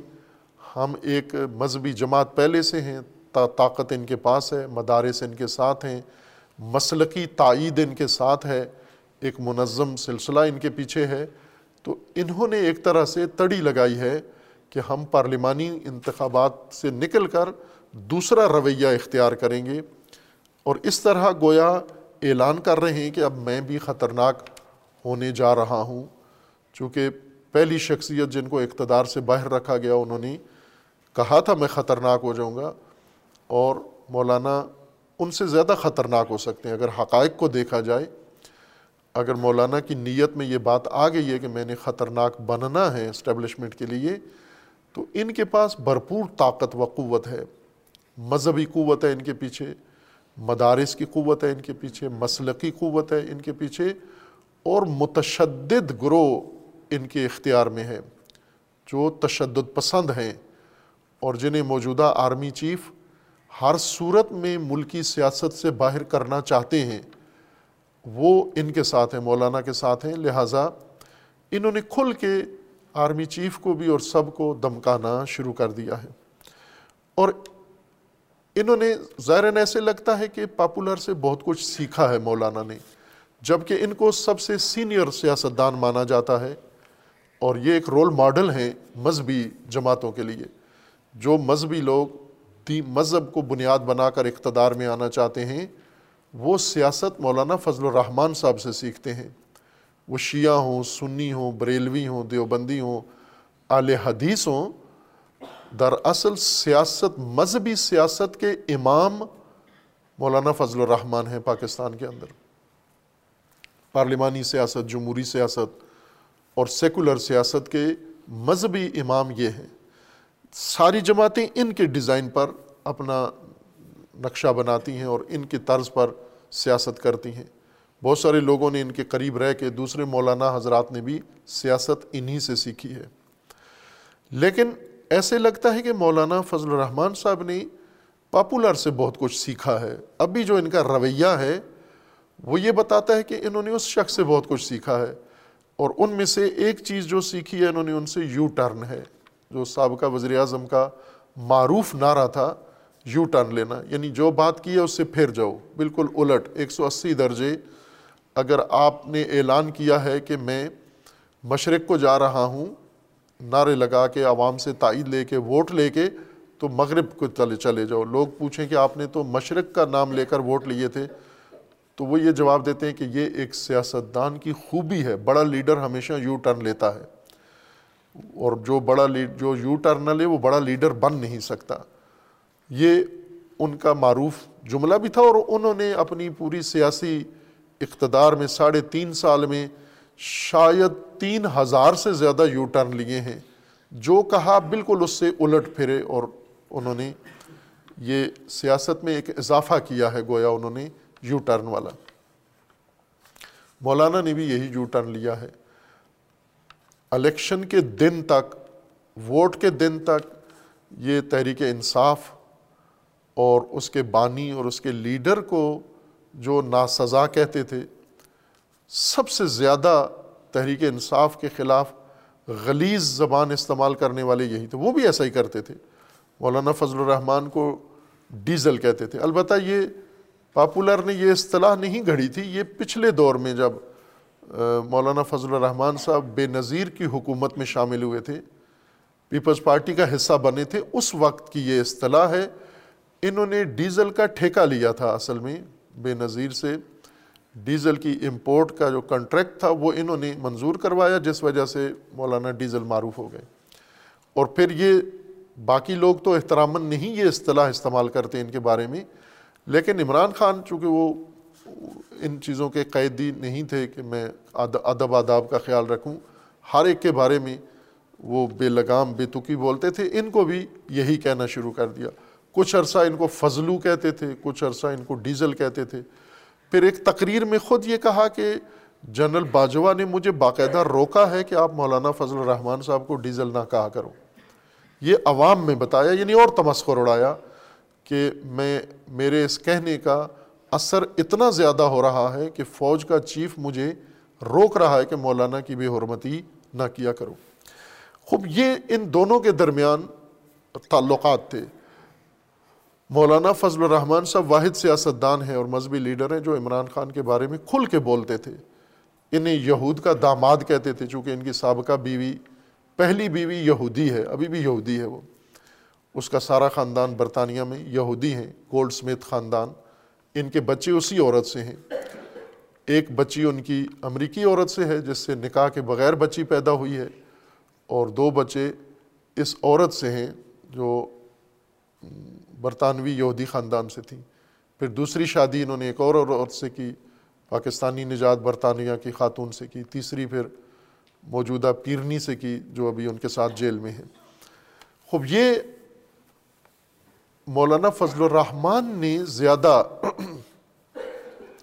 پاپولر کے بارے میں یعنی گویا تیس سال سابقہ سے مولانا فضل الرحمان مسلسل اس شخصیت کے بارے میں، اس جماعت کے بارے میں اور اس شخص کے بارے میں عوام میں کھلے بند و تبصرے کرتے آئے اور یہود کا ایجنٹ کہتے تھے اور دشمن۔ اور یہ کہتے تھے، میں نے بڑا احسان کیا ہے کہ ان کی حکومت گرائی ہے اور ملک کو سازش سے نجات دلائی ہے سب۔ یہ سب باتیں سب کو یاد ہیں، میڈیا میں موجود ہیں۔ انہوں نے الیکشن ہارنے کے بعد ایک دم یو ٹرن لیا اور کہا کہ یہ حکومت عدم اعتماد جو ہم نے کیا تھا، یہ ہم سے کروایا گیا تھا۔ یہ جنرل باجوہ نے ہم سے عدم اعتماد کروایا تھا۔ پہلے یہ کہتے تھے، یہ میں نے کروایا ہے۔ جنرل باجوہ اور فوج کا اس میں کوئی دخل نہیں ہے۔ اور اب انہوں نے کھل کے بیان دیا الیکشن ہارنے کے بعد کہ عمران خان مظلوم ہے، اس کی حکومت غلط گرائی گئی ہے اور ہم نے نہیں گرائی، بلکہ فوج نے ہمیں کہا کہ آپ ان کی حکومت گرائیں۔ وہ بالکل یو ٹرن لیا انہوں نے اور لگتا ہے کہ اتنے سینئر سیاستدان ہونے کے باوجود بھی اس جونیئر سے سیکھنا انہوں نے شروع کیا ہے۔ پھر اس کے بعد انہوں نے یہ کہا کہ اب یعنی باقاعدہ ان کے جملے ہیں، پریس کانفرنس میں ان کے الفاظ ہیں کہ یہ ان کے ساتھ مل کر بھی آگے تحریک بھی چلا سکتے ہیں، حکومت کے خلاف احتجاج بھی کریں گے، تحریک انصاف کے ساتھ۔ ایک طرح سے یہ رجحان ظاہر کیا ہے کہ ہم تحریک انصاف کے ساتھ بہتر چل سکتے ہیں مسلم لیگ اور پیپلز پارٹی کے یا فوج کے بجائے۔ ان کے ساتھ ہم دونوں میں قدر مشترک یہ ہے کہ تحریک انصاف بھی فوج مخالف ہے اور مولانا کو یہ اندازہ ہوا ہے یعنی ان کے سمجھنے میں شاید یہ غلطی ہوئی ہے یا درست سمجھا ہے انہوں نے، ممکن ہے درست سمجھا ہو کہ تحریک انصاف ناکام ترین حکومت پاکستان کی گزری ہے۔ لیکن انہوں نے دو ہزار اٹھارہ میں ووٹ لیے فوج کی مدد سے اور دو ہزار چوبیس میں بھی ووٹ لیے فوج کی مخالفت میں۔ اس وقت تجزیہ یہ پایا جاتا ہے کہ اس وقت جو مقبولیت پاپولر کو حاصل ہے، وہ کرکٹ کی وجہ سے، ورلڈ کپ کی وجہ سے نہیں ہے، بلکہ فوج مخالفت کی وجہ سے ہے۔ مولانا صاحب نے ایک اور نقطہ جو پاپولر سے سیکھا ہے یعنی شاگردی میں آ گئے ہیں، وہ یہ کہ اس وقت پاکستان میں مقبول لیڈر وہ ہے جو فوج کا مخالف ہو۔ اور دلیل اور ثبوت اس کی عمران خان ہے۔ چونکہ یہ فوج کا مخالف ہے، اس لیے عوام اس کو پسند کرتے ہیں۔ اور یہ جو موجودہ انتخابات میں تحریک انصاف نے سیٹیں لی ہیں، باوجود مشکلات کے، ان کا تجزیہ یہ ہے ان لوگوں کا کہ یہ سیٹیں ان کی محبت میں نہیں لی انہوں نے بلکہ فوج کی نفرت میں لوگوں نے ان کو ووٹ دیا ہے۔ اور گویا ان کے ذہن میں یہ بات آ گئی ہے کہ اس وقت پاکستان کے عوام صرف ایک بنیاد پر ووٹ ڈالیں گے، وہ فوج کی نفرت میں ووٹ ڈالیں گے۔ لہٰذا انہوں نے بھی فوج سے نفرت کا مسلک سیاست میں اختیار کیا ہے، پاپولر کی اقتدا میں اور اس کی تقلید میں۔ اور میرے خیال میں یہ بھی غلط فہمی ہے ایک حد تک کہ چونکہ موجودہ انتخابات میں، دو ہزار چوبیس کے انتخابات میں تحریک انصاف پر تو پابندی تھی چونکہ انہوں نے الیکشن کمیشن کے جو تقاضے تھے وہ پورے نہیں کیے، اس وجہ سے ان کے سارے حمایت یافتہ جو امیدوار تھے، سارے آزاد حیثیت میں لڑے ہیں۔ اور نو مئی کے بعد تحریک انصاف منتشر کر دی گئی تھی۔ باقاعدہ اس کے جتنا ڈھانچہ تھا، بنیادی سارا چھوڑ گیا، پارٹی چھوڑ گیا، کچھ سیاست چھوڑ گئے کچھ جیل میں چلے گئے، بالکل شیرازہ بکھر گیا۔ لیکن اس دوران جب بنیادی جو قیادت، تحریک انصاف تھی، وہ سارے چھوڑ کے دوسری جماعتوں میں چلے گئے، کچھ نے سیاست چھوڑ دی، کچھ جیلوں میں چلے گئے، تو ان کے متبادل ایک اور تحریک انصاف بنی اسی دوران۔ یہ تحریک انصاف جو بنی ہے، اس کے بارے میں اب بھی بہت کچھ غلط فہمیاں ہیں کہ یہ پاپولر کی مقبولیت کے محور میں یہ جماعت بنی ہے۔ لیکن حقیقت یہ ہے کہ یہ بنائی گئی ہے۔ یہ تحریک انصاف جو اس وقت جس نے الیکشن لڑے ہیں، آزاد حیثیت سے اور جیتے بھی ہیں، بھاری اکثریت سے جیتے ہیں۔ سو کے قریب قومی اسمبلی کی سیٹیں انہوں نے لی ہیں، تقریباً بانوے کے قریب یا اکانوے کے قریب۔ اتنی سیٹیں انہوں نے لی ہیں اور تاثر یہ دیا جاتا ہے کہ یہ فوج نفرت کا نتیجہ ہے۔ یعنی تحریک انصاف نے نام، ایسے نامعلوم اور غیر شناختہ شدہ قسم کے افراد کو ٹکٹ دیے اور وہ جیت گئے سارے۔ یعنی ان کی حمایت کی جماعت پر تو پابندی تھی، وہ جیت گئے ہیں۔ ایسا نہیں ہوا۔ یہ جماعت بھی سیاسی نقشے کا حصہ ہے۔ اصل تحریک انصاف منتشر کر کے اس کی جگہ پر ایک ڈمی تحریک انصاف بنائی گئی ہے۔ اور اس ڈمی تحریک انصاف کی زمام یہ نام پاپولر کا استعمال کرتے ہیں، لیکن حقیقت میں یہ اور جماعت ہے، وہ اور جماعت ہے۔ اور اس جماعت کو توازن کے لیے رکھا گیا ہے باقاعدہ۔ یہ جماعت جو تحریک انصاف کا نام بھی استعمال نہیں کر سکتے لوگوں بھی استعمال نہیں کر سکتے، جھنڈا بھی استعمال نہیں کر سکتے، لیکن تحریک کے انصاف کے سمجھے جا رہے ہیں۔ یہ جماعت بنائی گئی ہے آزاد امیدواروں کی حیثیت سے۔ اکثر ان نون اور غیر معلوم لوگ ہیں جو جیتے ہیں۔ یہ بھی اسی معماروں کی ڈیزائننگ کا نتیجہ ہے کہ یہ اتنے یہ لوگ جیتے ہیں۔ اور وہ بھی تحریک انصاف کی بنیادی قیادت نہ جیتے۔ وہ سارے نااہل قرار پائے ہیں، سارے مفرور قرار پائے ہیں، یہ طبقہ جیت کر آئے۔ ان کی قیادت میں سے کوئی بھی نہیں جیتا۔ یہ سارے نئے لوگ ہیں۔ یہ نو مئی سے پہلے بہت سارے تحریک انصاف میں تھے ہی نہیں۔ یہ دوسری جماعتوں کا حصہ تھے، یا یہ وکلا تھے، یا یہ اور اسٹیبلشمنٹ کے مختلف شعبوں سے ان کا تعلق تھا۔ ان لوگوں کو اکٹھا کر کے اور تحریک انصاف کا پلیٹ فارم ان کے حوالے کیا تاکہ یہ جماعت بنی اور آزاد حیثیت سے بنے کہ خود بھی حکومت نہ بنا سکیں۔ لیکن کسی بھی حکومت کو ڈسٹرب کرنے کے لیے ان کے اندر توانائی ہے، طاقت ہے۔ یعنی یہ موجودہ آزاد امیدوار خود حکومت بنانے کی پوزیشن میں نہیں ہے۔ انہوں نے جو چال چلی اپنی طرف سے وہ یہ کہ ہم سنگل سیٹ جیتنے والی جماعتوں میں سے کسی کا نام استعمال کریں گے۔ پہلے ایک شیعہ جماعت کی طرف ان کا رجحان تھا، نام اس کا لیا، پھر چھوڑ کے سنی اتحاد کونسل کے نام کر دیے۔ اور اب اس جماعت کے پلیٹ فارم پر کر رہے ہیں۔ یہ سارا ڈرامہ، یہ باقاعدہ الیکشن ڈیزائننگ اور منصوبے کا حصہ ہے۔ یوں نہیں ہے کہ یہ فوج دشمن لوگ ہیں یہ۔ یہ اعلی کار ہیں اصل میں، اسٹیبلشمنٹ کے ہی ہیں۔ اس کے ذریعے سے اسٹیبلشمنٹ نے دو کام لینے ہیں، یہ آزاد امیدواروں سے۔ ایک، اصل تحریک انصاف، جو واقع فوج دشمن ہے۔ اس تحریک انصاف کو میدان سے نکالنا اور یہ آزاد امیدوار، یہ آزاد ہر چیز سے آزاد ہیں۔ نہ ان کی کوئی جماعت ہے، نہ ان کی کوئی سیاست ہے، نہ ان کا کوئی دین ہے، نہ ان کا کوئی مذہب ہے، یہ واقعہ آزاد امیدوار ہیں۔ اور ان آزاد امیدواروں کی زمام اسٹیبلشمنٹ کے ہاتھ میں ہے انہیں نقشے کے تحت ہر اس حلقے سے جتوایا گیا ہے۔ اس لیے مولانا فضل الرحمان صاحب اس تجزیے میں نظر ثانی کریں کہ یہ جو ان لوگوں نے ووٹ لیے ہیں، یہ فوج نفرت کا نتیجہ نہیں ہے۔ یہ اسی پلاننگ کا حصہ ہے، چونکہ یہ اس طرح کی جماعت بن گئی ہے، نہ اقتدار میں آ سکتی ہے، نہ کھیل سکتی ہے، نہ کھیلنے دیتی ہے۔ یہ یہ آزاد امیدواروں کا ٹولہ، یہ نہ کھیل سکتا ہے چونکہ پارٹی نہیں ہے۔ اور نہ کھیلنے کی پوزیشن میں ہے، نہ ہی کسی کو کھیلنے دیں گے، چونکہ جمعیت اتنی ہے ان کی۔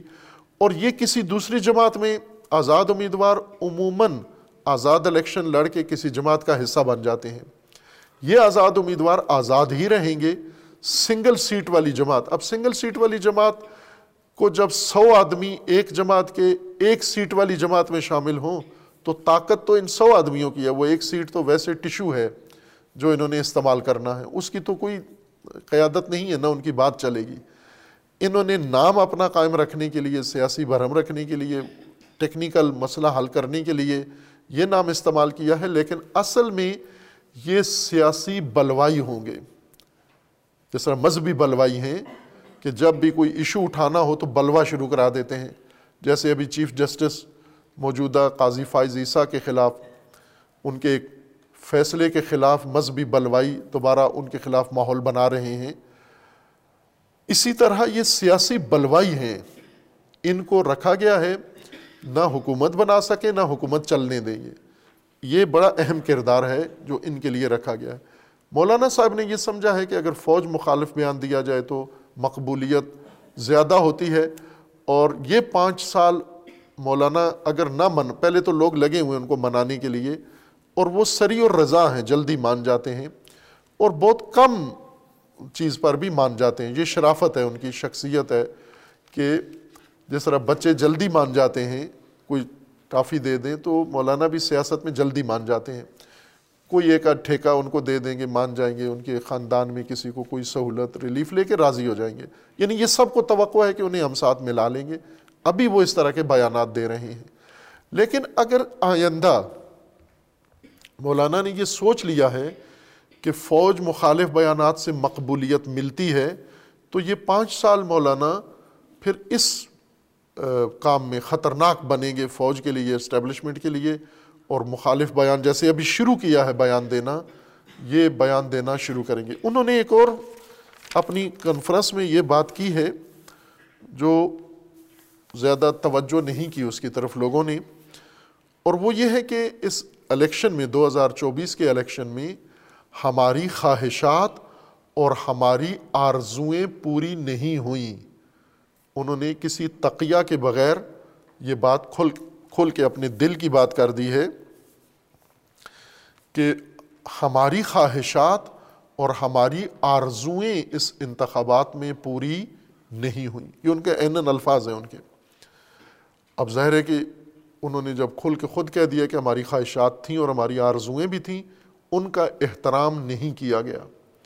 ان کو کسی نے اہمیت نہیں دی، جس وجہ سے اب وہ پریشان ہیں اور مخالف ہیں اور برہم ہو کے خطرناک بننے کی طرف جا رہے ہیں۔ ایک تو ان کی خواہش اور آرزو صدر بننے کی تھی۔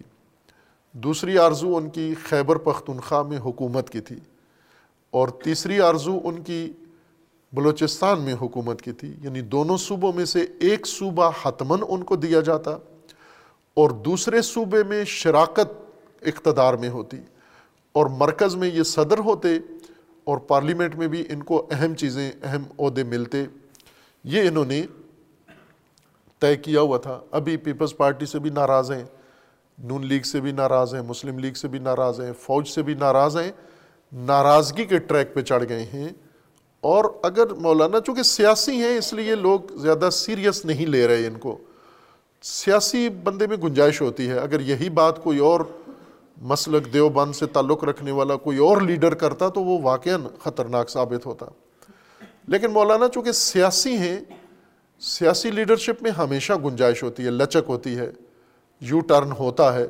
ممکن ہے یہ ایک پتے کے طور پر اس کو استعمال کر رہے ہوں، کل کو پھر فوج کے ساتھ بھی مل جائیں اور اقتدار میں بھی واپس آ جائیں، جیسا کہ حدث و گمان ایسا لگایا جا رہا ہے۔ اگر نہیں ہوتا، قائم رہتے ہیں اپنی اس بات پر، تو پھر مولانا واقع خطرناک ثابت ہو سکتے ہیں۔ یہ تحریک انصاف کی طرح نہیں ہوں گے خطرناک، چونکہ ان کے پاس خطرناک ہونے کے لیے، تحریک انصاف کو پاپولر کو خطرناک بننے کے لیے بہت سارے چیزوں کا سہارا لینا پڑا۔ لیکن مولانا کو خطرناک ہونے کے لیے کسی نئے سسٹم کی ضرورت نہیں ہے، چونکہ ان کے پاس وہ ساری چیزیں موجود ہیں۔ پہلے سے جس سے یہ خطرناک بن سکتے ہیں اسٹیبلشمنٹ کے لیے یا سیاسی جماعتوں کے لیے۔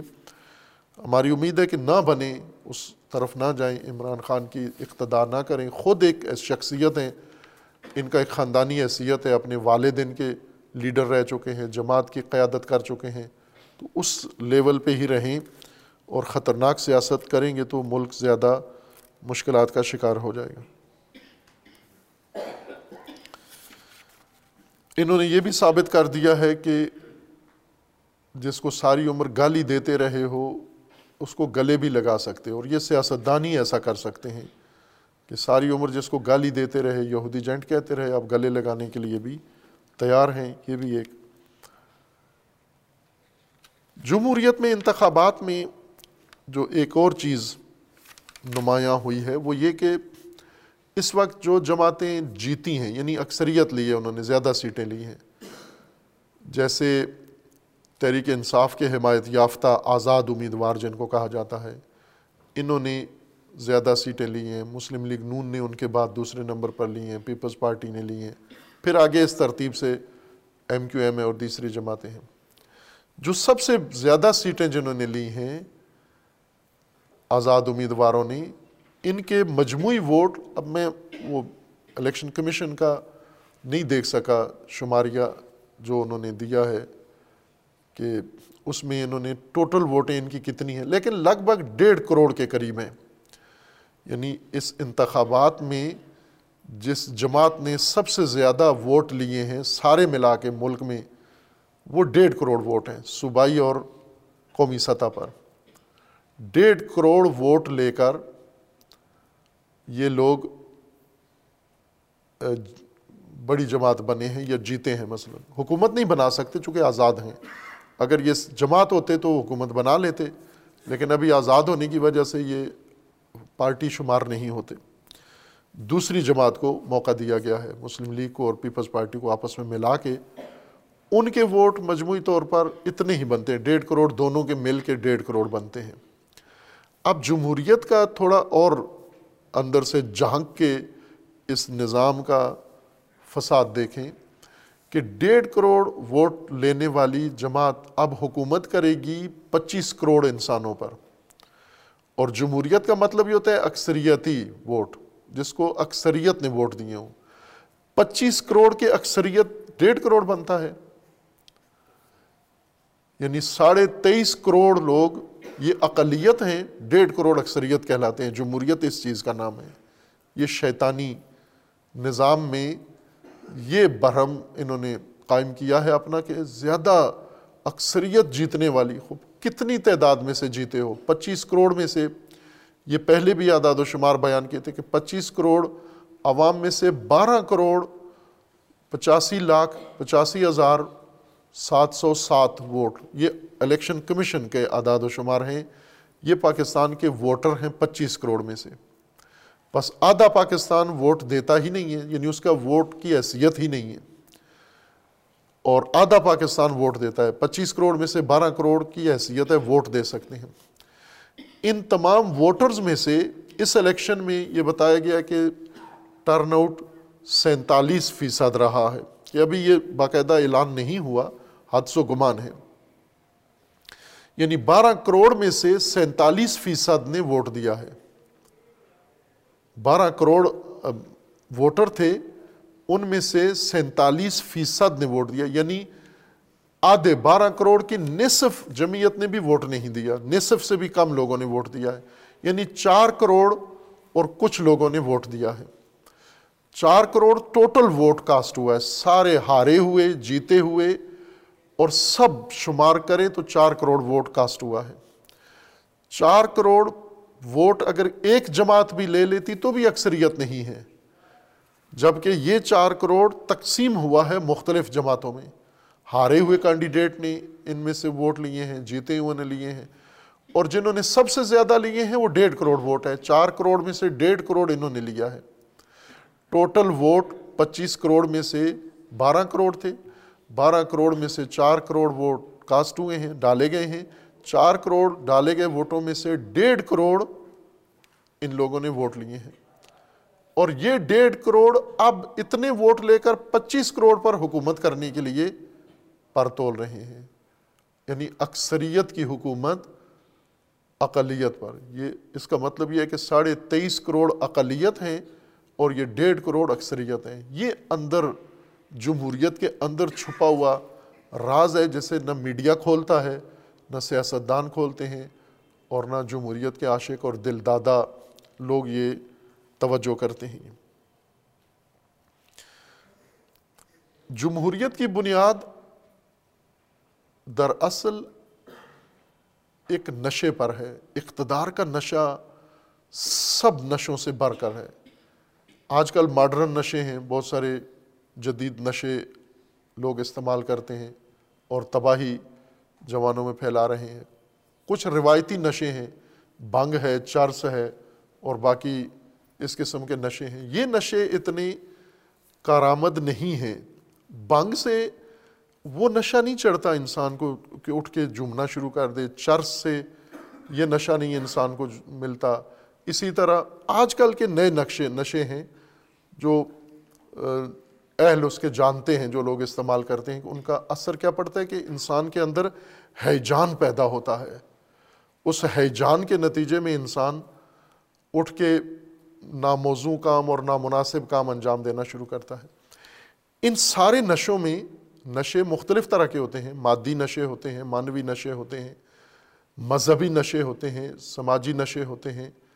ہر طرح کا نشہ انسان میں، نشہ وہ اس چیز کو کہتے ہیں جو عقل کو معوف کر دے، شعور کو ختم کر دے اور انسان کے اندر احساس کو تبدیل کر دے، یہ نشہ کہلاتی ہے یہ چیز۔ جیسے انجیکشن کے ذریعے بھی نشے کچھ نشے سلا دیتے ہیں، کچھ نشے انسان میں مستی پیدا کر دیتے ہیں، کچھ نشے انسان میں حیجان پیدا کر دیتے ہیں۔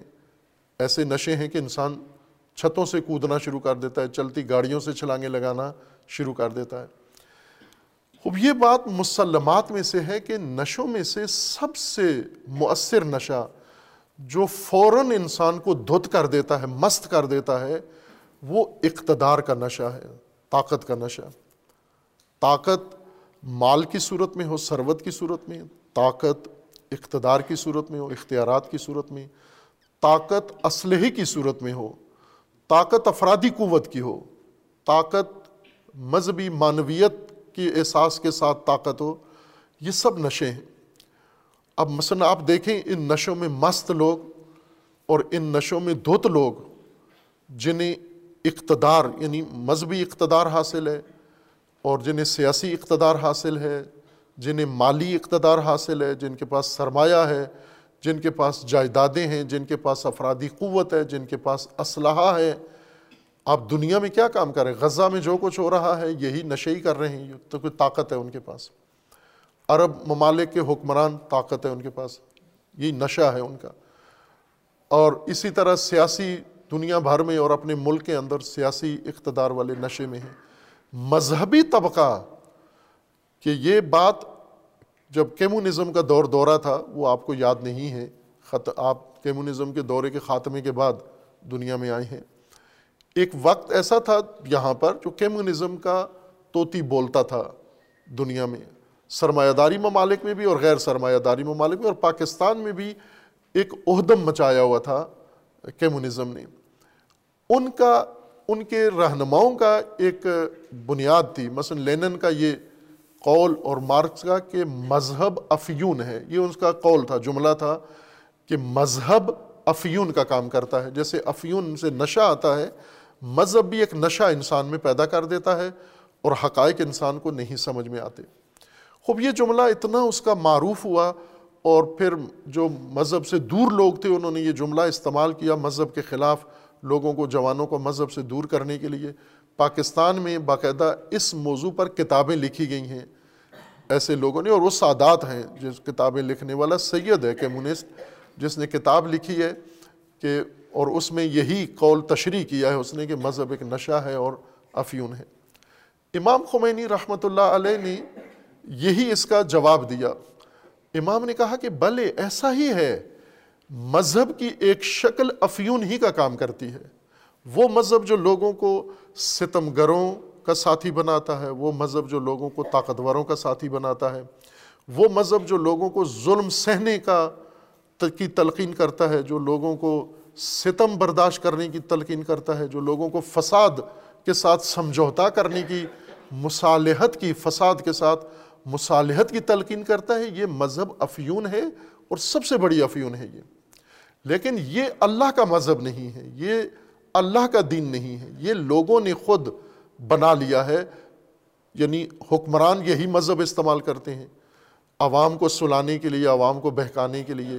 اور بہت سارے لوگ یہ سیاسی رہنما بھی یہ اور مذہبی پیشوا بھی یہ یہ افیونی مذہب لوگوں کو سلانے کے لیے استعمال کرتے ہیں۔ لیکن امام خمینی کا یہ فرمانا تھا کہ جو اللہ کا دین ہے، قرآن ہے، وہ تو بیست کی بنیاد پر ہے۔ وہ تو نشہ نہیں دیتا، وہ تو نشے اتارتا ہے۔ وہ جگاتا ہے، وہ اٹھاتا ہے انسان کو۔ وہ قیام کرواتا ہے، وہ جہاد کرواتا ہے، وہ ظلم کے مقابلے میں لا کھڑا کرتا ہے، جو امام حسین علیہ السلام کا مذہب ہے۔ اس لیے امام نے اس دو کے درمیان فرق کیا چونکہ کمیونسٹ گمراہی پھیلا رہے تھے۔ چونکہ افیونی شکل ہے موجود، زمین پہ دین کی، مذہب کی افیونی شکل موجود ہے جو استعمال ہو رہی ہے۔ ہر طبقہ، ہر مذہب میں یہ کام ہو رہا ہے۔ لوریاں سناتے ہیں اور سلاتے ہیں، لوگوں کو بہکاتے ہیں مذہب کے نام پر۔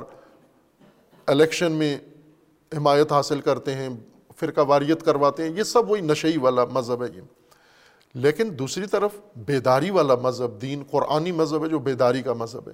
لہٰذا ان دونوں میں امام نے فرق کر کے بتایا کہ آپ دکھاتے وہ منحرف شکل ہو اور بدنام اصل حقیقی اور سچی شکل کو آپ بدنام کرتے ہو۔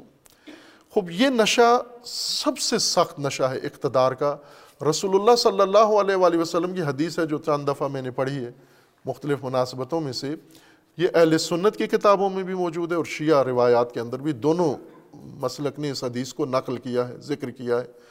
اور اس حدیث کے مضمون کے مطابق کہ اگر ایک بیڑ بکریوں کا ریوڑ موجود ہو اور اس کا کوئی چرواہا نہ ہو اور اس پر دو بھوکے بہڑیے ٹوٹ پڑیں، یہ دو بھوکے بہڑیے اس ریوڑ کو اتنا نقصان نہیں پہنچائیں گے جتنا یہ اقتدار پرست اور شہرت پسند انسان تمہارے دین کو اور تمہاری سرزمین کو نقصان پہنچائے گا۔ یہ رسول اللہ کا فرمانا ہے۔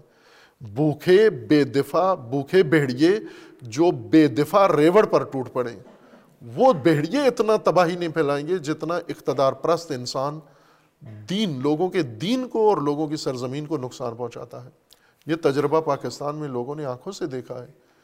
اس لیے یہ اقتدار ایک نشہ ہے اور نشے میں انسان کی سوجھ بوجھ ختم ہو جاتی ہے نشہ کہتے ہی اس کو ہیں جس میں سوجھ بوجھ ختم ہو جاتی ہے۔ انسان نہ سمجھا سکتا ہے، اس کو کوئی نہ سمجھ سکتا ہے۔ خوب، یہ ملکی صورت حال ہے جس کی طرف اشارہ کیا۔ اور عالمی موضوعات میں مسئلہ اول، مسئلہ روز جو عنوان ہے وہ غزہ ہے۔ غزہ میں جب سے ظلم ستم شروع ہوا ہے تھما نہیں ہے، اس میں تسلسل کے ساتھ شدت آئی ہے اور اس وقت اپنی عروج پہ ہے یہ ظلم۔ چونکہ اس وقت جو جنگجو تھے حماس کے یا دیگر جہادی تنظیمیں جنہوں نے اسرائیل پر حملہ کیا اور وہ کماکان باقی ہیں۔ اسرائیل ان کا کچھ نہیں بگاڑ سکا، انہیں ختم نہیں کر سکا بھائی کہ غزہ پہ ایک طرح کا قبضہ ہو گیا ہے اس کا اور غزہ کو تباہ بھی کر دیا ہے، لیکن یہ جہادی تنظیمیں اپنی جگہ اسی طرح قائم ہیں باپر جاں ہیں۔ اسرائیل اپنے یرغمالی نہیں چھڑا سکا۔ سب سے بڑی علامت یہ ہے اس کی آجزی اس بات سے ظاہر ہوتی ہے کہ ابھی تک تقریباً ساٹھ لاکھ افراد مار چکا ہے اور ہزاروں بچے، عورتیں شہید کر چکا ہے، لیکن ایک قیدی اپنا حماس سے آزاد نہیں کروا سکا۔ وہ قیدی ادھر ہی ہیں، غزہ میں ہی ہیں ان کے پاس۔ ایک قیدی بھی نہیں چھڑا سکا۔ اس کا مطلب ہے کہ حماس کا اپنا ڈھانچہ مضبوط ہے، انہوں نے دفاعی اپنا نظام بنایا ہوا ہے اور اسرائیل عوام الناس کو قتل کر رہا ہے۔ غزہ شہر اور خان یونس اور اس طرح کی آبادیوں کو مسمار کر کے بالکل خاکستر ڈھیر بنا دیا ہے۔ اب اس تباہ شدہ شہروں کے پناہ گزین، جو مصر کی سرحد پر رفع بارڈر کے قریب، رفع شہر میں پناہ گزین ہیں، کیمپوں میں رہ رہے ہیں اب ان پر حملے کر بھی رہا ہے اور بڑے حملے کی تیاری کر رہا ہے۔ اس فاسد درندے ناسور نے نتنیہو نے اپنی فوج سے باقاعدہ رفع پر حملے کا نقشہ مانگا ہے منصوبہ مانگا ہے کہ مجھے دکھاؤ اور اس کا ڈیٹ بھی دی ہے کہ مارچ میں اس کے اوپر حملہ کرنے کی تیاریاں کر رہا ہے اور باقی ممالک اس کے اپنے اتحادی بھی اس کو روکنے کی کوشش کر رہے ہیں کہ یہ سب ریاکاری ہے۔ خوب اس وقت یہ حملہ پناہ گزینوں پہ کرنا چاہتا ہے یعنی جنگجو نہیں ہے یا جو اس کے ساتھ مقابلہ کر رہے ہیں، وہ لوگ نہیں، عوام ہیں، بچے، عورتیں جو متاثرہ شہروں سے بھاگے ہوئے وہاں پر لاکھوں کی تعداد میں ہیں گیارہ بارہ لاکھ کے قریب افراد پناہ گزین اس شہر میں بھوکے پیاسے موجود ہیں اور ان پر حملے کی تیاریاں ہو رہی ہیں۔ دوسری طرف سے امریکہ نے تیسری دفعہ اقوام متحدہ میں غزہ کی جنگ بندی کی قرارداد کو ویٹو کر دیا ہے۔ پانچ طاقتیں جن کے پاس یہ قوت ہے، سلامتی کونسل کی، کہ کسی بھی قرارداد کی مخالفت کر کے اس کو ختم کر سکتی ہیں۔ اس سے انہوں نے استفادہ کر کے تیسری دفعہ جنگ بندی کی قرارداد کو ویٹو کر دیا ہے اور اسرائیل کو جنگ جاری رکھنے کے لیے اس نے میدان دیا ہے۔ امریکی کانگریس میں باقاعدہ طور پر دو روز پہلے یہ بحث ہوئی ہے اور چند نمائندے اس کے انہوں نے کھل کے اظہار کیا ہے کہ تمام فلسطینیوں کو قتل کر دو۔ باقاعدہ رسمی طور پر امریکی پارلیمان میں کاروائی کا حصہ ہے کہ تمام فلسطینیوں کو ختم کر دو۔ اور ایک اس کے نمائندے نے یہ کہا ہے کہ فلسطین کو صفحہ ہستی سے ہی مٹا دو۔ فلسطین نام کی کوئی چیز نہ ہو، بلکہ اس وقت عرب ملکوں پر یہ دباؤ ہے امریکہ کی طرف سے، یورپ کی طرف سے اور اقوام متحدہ کے اراکین کی طرف سے کہ اگر آپ کو فلسطینی بچانا ہے تو اسرائیل سے سارے عرب ملک، عرب عوام، عرب انسان نکال کے اپنے اپنے ملکوں میں ان کو آباد کر لو تو بچ سکتے ہیں، ورنہ فلسطین میں کوئی عرب مسلمان زندہ نہیں بچے گا۔ یہ انہوں نے عرب ملکوں کو بتا دیا ہے اور عرب ملک میں مصر رفع کے اس طرف مصری سائڈ پر ایک بڑا شہر آباد آباد کر رہا ہے، جس کی سیٹلائٹ تصویریں نشر کی ہیں سب نے، نیوز ایجنسیز نے نشر کی ہیں کہ ایک بڑا شہر مصر آباد کر رہا ہے۔ یعنی یہ سارے فلسطینی ان کے اوپر بمباری کریں گے، شہروں کے اوپر تباہ کریں گے، پھر پناہ ان کیمپوں پر وہاں جو ماریں گے، مار دیں گے، جو بچیں گے، ان کو اٹھا کے مصر میں اور پھر مصر سے آگے منتقل کریں گے، باقی دنیا کے اندر، باقی ملکوں کے اندر، یہ ان کا نقشہ ہے غزہ کی جنگ کے بارے میں۔ اور عالمی عدالت میں جنوبی افریقہ نے غزہ کی جنگ کے متعلق اسرائیل کے خلاف کیس کیا ہوا ہے کہ جنگی جرم قرار دیا جائے اور جنگی جنایت اس کو قرار دیا جائے اور جنگی مجرم کے طور پر سزا دی جائے اسرائیل کو۔